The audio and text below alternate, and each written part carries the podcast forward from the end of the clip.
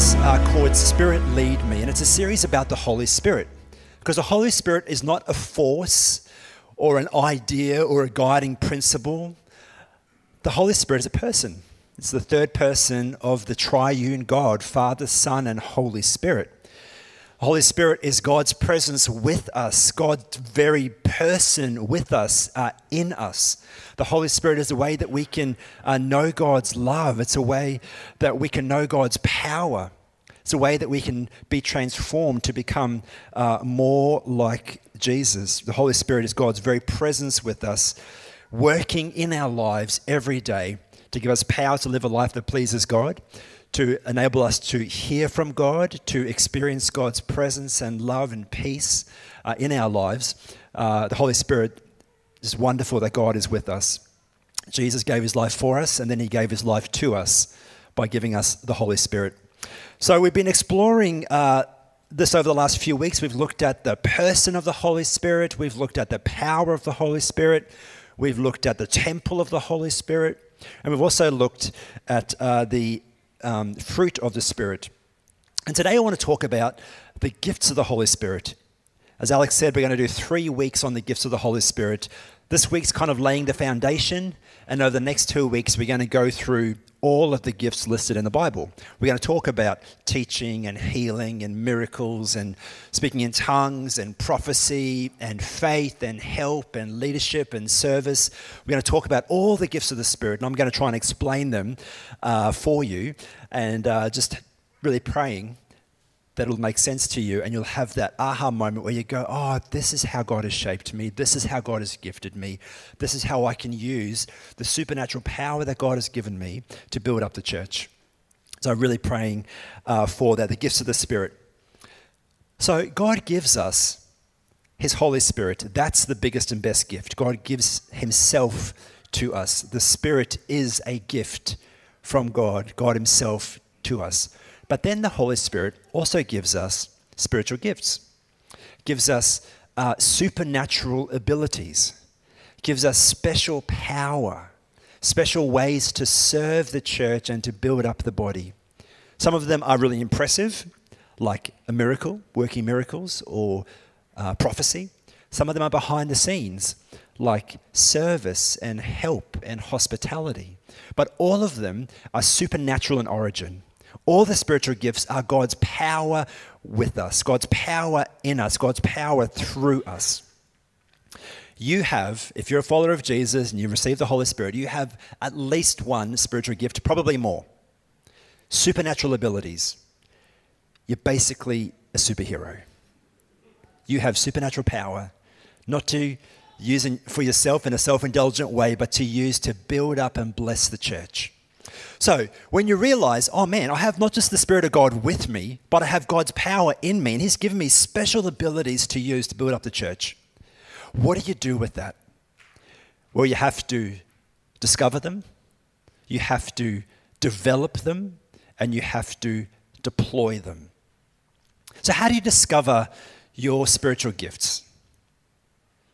Maybe you don't know what they are. Maybe you're like, well, I've read about those and I've heard about them and I've seen other people use their gifts, but I don't, I don't even know what mine are, let alone how to use them well. So, how do you discover your spiritual gifts? Well, there's a few things. First of all, you have a crack at ministry and you see what makes a difference. You just try a bunch of things. You just explore and say, hey, I'm going to try this. I'm going to try that. I'm going to try that. And then you look for the places and the ways where God uses you more than your natural ability. Right? We all have natural abilities, but spiritual gifts are supernatural abilities. They come when you become a follower of Jesus. So you didn't have them before you were a follower of Jesus, before you received the Holy Spirit. So you try a bunch of ministries and you see where there's a supernatural difference, where there's a Holy Spirit X factor. That's one way you discover your gifts. Another way you discover them is through prayer. We see in the in the uh, Paul's letters uh, to the churches, there's times where the church prays for individual people, and they receive a gift, or it becomes aware that they have a gift. So through prayer, Lord, can you show me? Can you, can you help me understand what my gifts are? I want to discover them. And the third way you discover your gifts is through other people, through people coming to you and saying, you know, when you do this, God really uses you. I remember being like maybe 16 or 17 years old, or maybe 18, and I think I did my first talk in church, right? It was a communion talk or something like that. And afterwards, the pastor's wife came to me, Anne, and she said, You know, Mark, I think you might have the gift of teaching. Because when you explain the Bible, it just makes sense to people. Like, I think you should um, develop that gift. I think you should work on your Bible teaching because I think maybe God's put that in you. I'm like, oh, that's interesting. And then more and more over the years, that's been affirmed by other people that actually God has given me uh, the gift of teaching. Not for myself, but to help the church. You've got to discover them, you've got to develop them. Developing them is about fanning into flame. Paul says to Timothy, an older Christian leader, to a younger Christian leader, fan the gifts that are in you into flame. Develop them, work on them, strengthen them, use them don't neglect them, but harness them and develop them and work on them. So once you know what your gifts are, then you develop them. One of the ways you do that is you find people who are further down the track with the same gifts as you, and you learn from them. So, say you've got the gift of faith, right? God gives you supernatural power to believe He's going to do great things. It doesn't make sense, it's just faith. How do you develop that gift? Well, you find other people in the church that have that gift and you learn from them, you draw from them. You use your gifts as one way you develop them, but you also develop them by learning from others. So you've got to discover them, you've got to develop them, and thirdly, you have to deploy them. Deploying them is about using the gifts that are in you for the sake of the kingdom. So, over the next few weeks, we're going to look at spiritual gifts. We're going to talk through the whole list. I do have a little handout for you. The handout's really for next week and the week after, right? So it's like notes on um, all the gifts we find uh, in the scriptures. But today I want to lay a foundation about spiritual gifts. Because this is what Paul does in 1 Corinthians when he's talking about spiritual gifts. First, he lays a foundation about what it means to be spiritual, what it means to live the Jesus life, and then he goes on to explain how all the different gifts work. So I want to do that too. I want to begin by looking at uh, what does it mean to be spiritual? What does it mean to live the spirit filled life? And we see this in uh, 1 Corinthians chapter 12. I should have the uh, text up on the screen as well for us. Beautiful. Now, about the gifts of the Spirit, brothers and sisters, I do not want you to be uninformed. You know that when you were pagans, somehow or other you were influenced and led astray to mute idols. Therefore, I want you to know that no one who is speaking by the Spirit of God says, Jesus is cursed, and no one can say, Jesus is Lord, except by the Holy Spirit. There are different kinds of gifts, but the same Spirit distributes them. There are different kinds of service, but the same Lord. There are different kinds of working, but in all of them and in everyone, it is the same God at work. Now, to each one, the manifestation of the Holy Spirit is given for the common good. Paul, Paul begins by saying, I, don't, I want you to understand the gifts of the Spirit. In fact, in that verse 1, um, where he says, I do not want you to be uh, now about the gifts of the Spirit, it literally just says spirituals in the Greek. Now about the spirituals. We have to insert a word so it makes sense. We have to say now about the spiritual people or now about the spiritual things or now about the spiritual gifts. So most translators look at the rest of the passage and go, he's probably talking about spiritual gifts. Let's just put the word gift in there so that it makes sense uh, in our English translation. But Paul is saying, I don't want you to be ignorant or uninformed about the way of the Spirit, about the things of the Spirit, about how the Holy Spirit works in the church.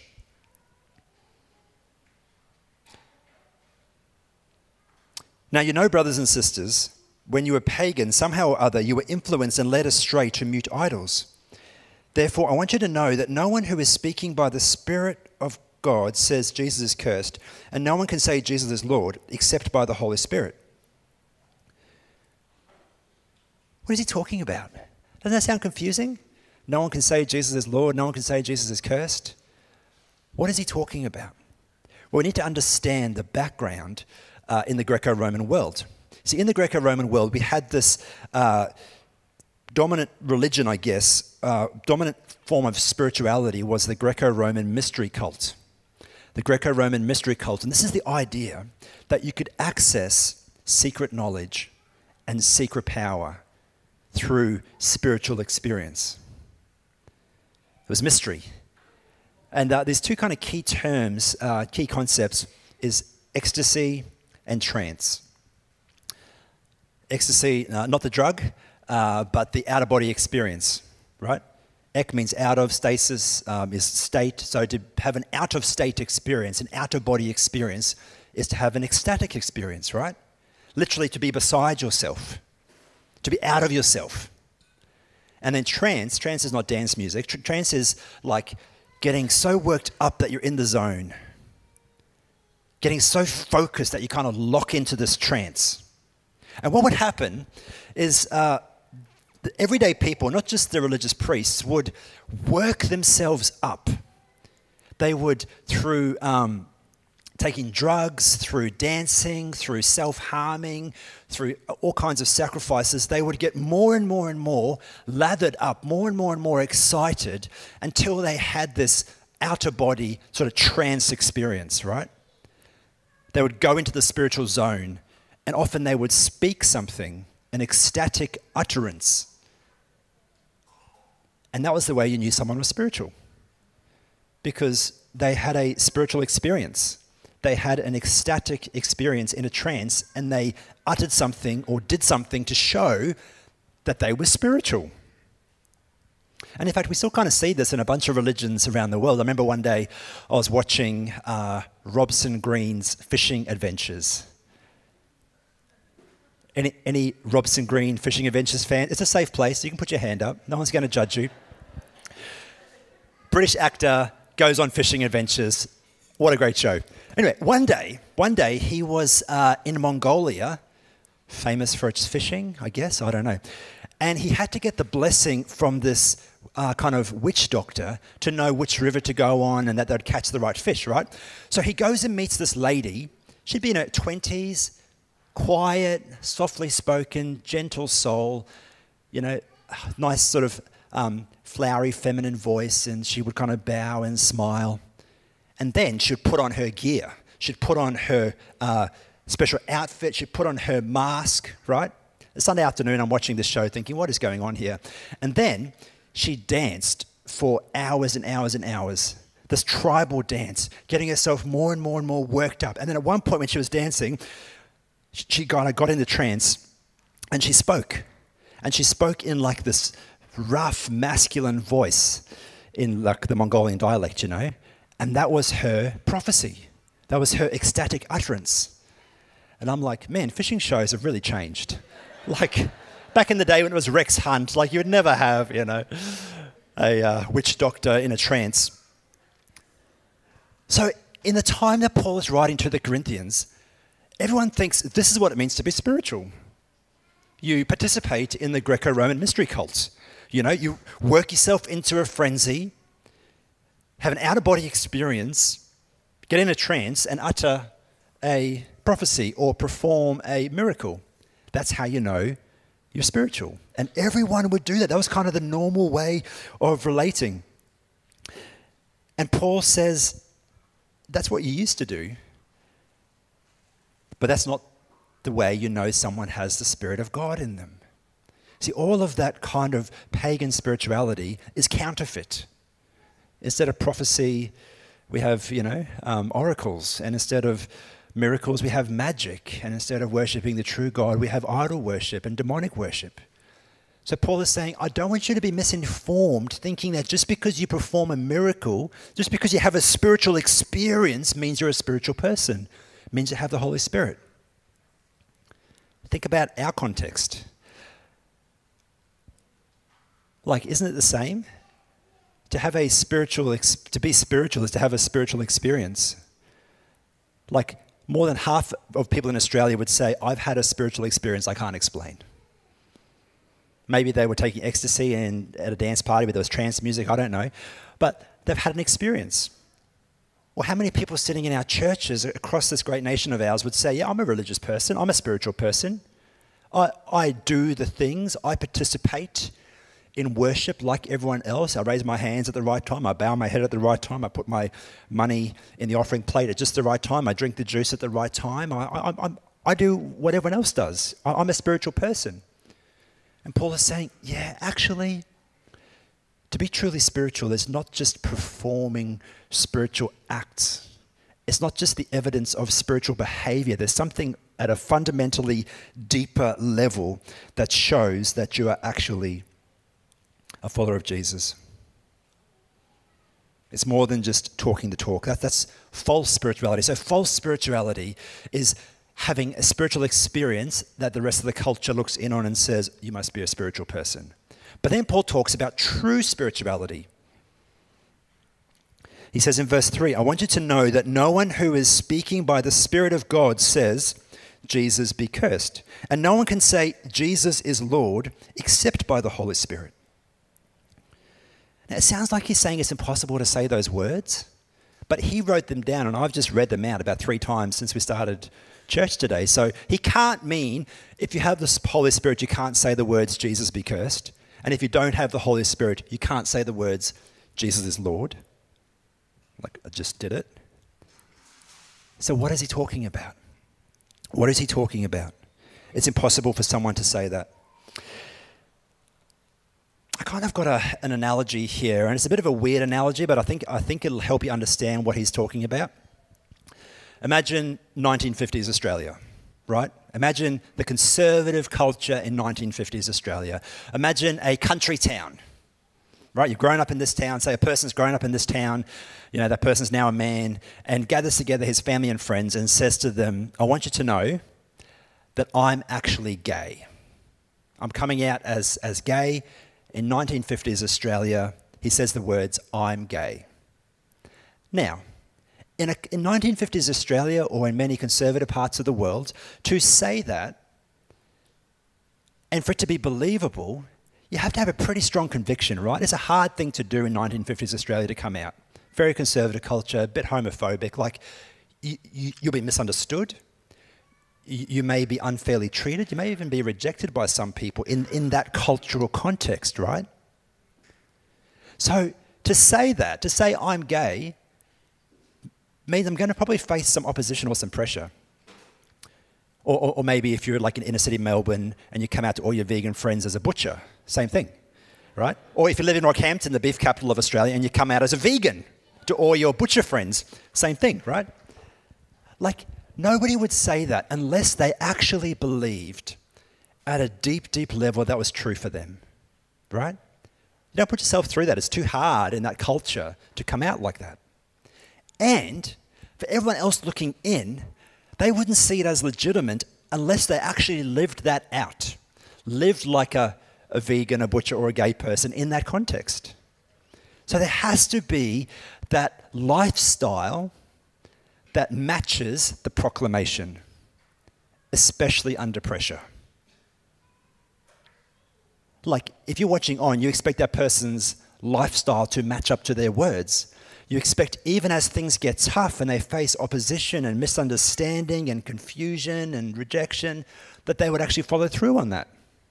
This is what Paul is talking about here. He's saying true spirituality, true spirituality is living out the claim that Jesus Christ is Lord, even in the face of opposition. You're a first century new Christian, you gather together your family and friends and you say, guys, I have an announcement to make. I'd like everyone to know that I'm no longer recognizing Caesar as king. I'm recognizing Jesus as king. And I'm no longer going to participate in worship with you. I'm not going to go down to the temple. I'm not going to participate in the Greco Roman mystery cult. I'm not going to work myself up into a state and get in a trance and do an oracle. All that's gone, and I'm now living for Jesus. That's what Paul is talking about. It is the proclamation backed up by the lifestyle, backed up by the fruit of the Spirit. That is how you know someone is spiritual. Not because they have experiences, but because they live out that claim that Jesus Christ is Lord, even in the face of opposition and misunderstanding. It's not just saying the words, it's that the Holy Spirit's presence empowers the believer to live out the claim Jesus Christ is Lord. And Paul is saying if you don't have the Holy Spirit, you're not going to be able to live out the claim Jesus Christ is Lord in the face of pressure and opposition. It won't be believable. No one will buy it. And if you don't have the Spirit, you know, if you do have the Spirit and you say Jesus Christ is cursed, like you can't live that out because you'll be convicted by the Holy Spirit. So Paul is talking about true spirituality is not just having religious experiences. It's not just going through the motions, but rather it is the presence of the Holy Spirit that enables us to live out the claim that Jesus Christ is Lord. Has that happened for you? You might have had experiences. You might participate in worship. You might have been dedicated as a child or even baptized at one point in your life. But is the Holy Spirit present in your life? And are you living out the claim that Jesus Christ is Lord, even in the face of misunderstanding, rejection, and opposition and fear? That is the true mark of spirituality. Without the Spirit's presence, you can't do that. That's what he's talking about in those first three verses. And then he goes on to talk about the gifts themselves. There are different kinds of gifts, but the same Spirit distributes them. Different kinds of service, but the same Lord. Different kinds of working, but in all of them and in everyone, it is the same uh, Spirit at work. He uses three words gift, same gift, sorry, different gift, different service, and different working. First of all, a gift. Paul wants us to understand that the supernatural abilities we have from the Holy Spirit are gifts. They are not a reward. It is not an accolade. It is not an achievement. It's a gift. So you can't brag about your gifts and say, I've actually achieved uh, a gift of teaching. I've like leveled up and uh, I, I, went on stage and I shook their hand and they gave me my certificate and put the medallion around my neck and I posed for the photograph. I, I've achieved it. No, it's a gift. It's a gift. Everything you have from the Holy Spirit is an undeserved gift. So you can't claim to be uh, superior, you can't claim to be inferior. It's the one Spirit that gives gifts. So, like all gifts, they are to be received with gratitude, with joy, and then to use the gifts as they're intended. You have gifts from the Spirit.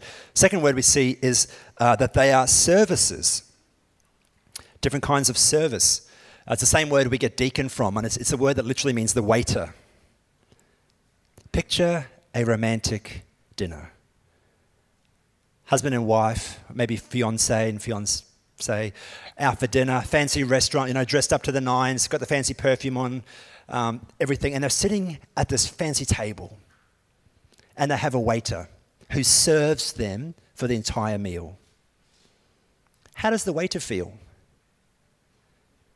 Invisible, but helpful, right? The waiter goes home and, the, and he says to his, his wife, You know, here I am at work, busting my gut, day in, day out, night in, night out. Like I'm going above and beyond, you know? I've got the towel draped over my little arm, and you know, I've got like my bow tie on, and I'm making sure the string quartet's playing just right. Like the candles are perfectly lit. Like I'm, I'm acing it. I'm serving so well. Do they ever look into my eyes? Do they ever stop and thank me? Do they ever want to pose for a photo? Do they ever say to me, hey, can we take a photo of you? Never. It never happens. It's like I'm an invisible servant. Yeah, you're a, you're a waiter. You're meant to be helpful and a blessing, but you're not the main attraction. You're not the star of the show. So if you serve in this church with your spiritual gifts and you feel like, am I invisible? Like, no one ever stops and gives me a medal for serving. Like, no one ever says, come up on stage. We just want to pose for a photo because the way you've been intercessory uh, prayer, you know, where you've been praying for us has just been unbelievable. What a hero. Here's your medal. If you feel invisible as you serve, you're kind of supposed to because it's a kind of service. It's not, you're not meant to be famous, you're meant to be helpful. Does that make sense? It's a gift, it's a service, and last of all, it's a working. That word literally is the word energy, power. Your spiritual gift comes with batteries. It's powerful. God hasn't forgot to include the batteries in your present. Oh, I've got this gift of faith, but it doesn't work. Never going to happen. Oh, I've, I've got the gift of healing, but doesn't work. I've got the gift of hospitality, but doesn't seem to make a difference. No, no. There are different kinds of power. Are different kinds of work, different kinds of energy. All the spiritual gifts have power to build up the body of Christ. Do you believe that? You have a gift. Use it in a helpful way. It's not about you, it's about the body. And as you do that, God will use you. He will use you.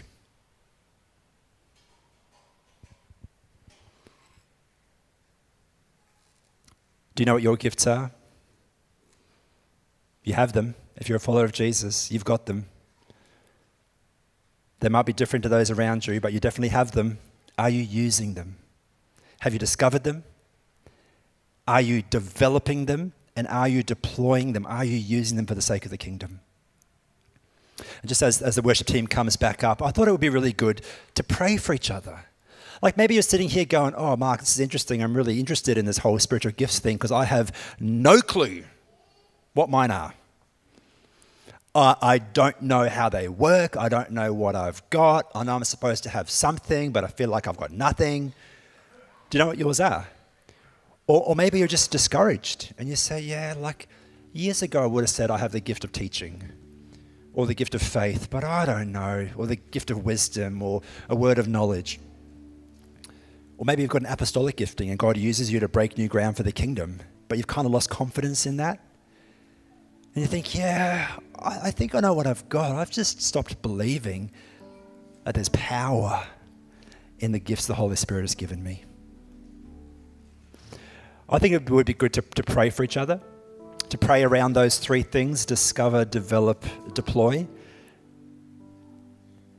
So I wonder if we can maybe pray in those, in those categories, you know. So in a sec, I might just get you to stand up where you are. If you're like, I don't know what mine are, but I'm keen to discover them, we, we want to pray for you. Pray that over the next few weeks and the weeks to come, that it'll become clear how the Holy Spirit has gifted you and you would see his fingerprints as his spirit works through you to build up the body. Then after that, we'll, play, we'll pray for those who need to develop their gifts. You've stalled and you need to reactivate. So this is you and you're like, man, I've never heard of this before. I don't know what mine are. Or I have heard about spiritual gifts, but I don't know what mine are. I want to discover them. If that's you, I just encourage you just to stand where you are now and want and those around you are just going to pray for you. You don't need to say anything, but it's just a way to say, "Hey, I want to grow in this area. I want I want to discover how God has gifted me so I can use it for the kingdom." If that's you, can you stand up now and those around you are going to pray for you? Doesn't need to be a big deal. No, that's great. I'm sure there's a few more. I doubt everyone else in the room is like, man, I've got mine down pat. Hey, if someone near you is standing up, or if someone stands up as we pray, can you just uh, Maybe just put your hand on them, on their shoulder, just as a way to stand with them. And I'm going to pray that the Holy Spirit would reveal how He's gifted uh, these folks standing. Let's pray. Holy Spirit, I thank you that you yourself are the great gift. And Lord, that you give special power to, Lord, each and every believer. And by your power, they can live out the claim that Jesus Christ is Lord, even in the face of opposition. And Lord, we believe that each one has gifts different to those around them, maybe, Lord, but still present, still powerful. So, Lord, for those that are standing up now, I pray that they would discover their gifts, Lord, that you'd make it clear to them how you've gifted them so that they may use their gifts to build up the body. Lord, next week and the week after, as we unpack each gift and talk about what it is and how it works, Lord, I pray that there'd be this Holy Spirit energy and resonance in their lives, Lord, that those around them would come and say, I believe God's given you this gift. Or even now, as we're praying, that they would have clarity as they understand how you've gifted them. So, Lord, we ask you to reveal the gift, that we can unwrap it so we can develop it. Amen. You can grab a seat. Thank you. Now, for, those that say, Yeah, look, I know what um, my gifts are but I don't know what to do with that. I don't know how to further develop them. I feel like I'm just stuck or stalled or I've kind of gone nowhere in that. If that's you, do you want to stand up? I want to pray that God would help you to develop your gifts, to fan them into flame, to build on them, to sharpen them, to train them and hone them for you. If that's you, do you want to stand up now? Just saying, hey, I want to develop in this area. I want to, I want to get better at using my gifts. I want to learn how to serve the body of Christ more effectively so I can have a bigger impact for the kingdom. Someone near you standing up again, if you want to put your hand on their shoulder and just join with us as we pray together. Yeah, very good. Lord, I'm so encouraged by that verse uh, where you say, where Paul says to Timothy, do not neglect the gift that you received when the hands were laid on you, but fan it into flame. Lord, I thank you that my brothers and sisters standing here today I want to do that. They want to fan into flame. They don't want to neglect the gift you've given them, but they want to develop it. So, Lord, I pray even now that they would have that clear path of what they can do to develop that gift, the people they can partner with and learn, new opportunities, Lord, greater insight. And I pray that this next season of their lives would be a, a very fruitful season as they as they develop those gifts, hone them, fan them into flame, utilize them, and maximize them for the sake of the kingdom. Thank you, God, that it's your power and you're working within us. Amen.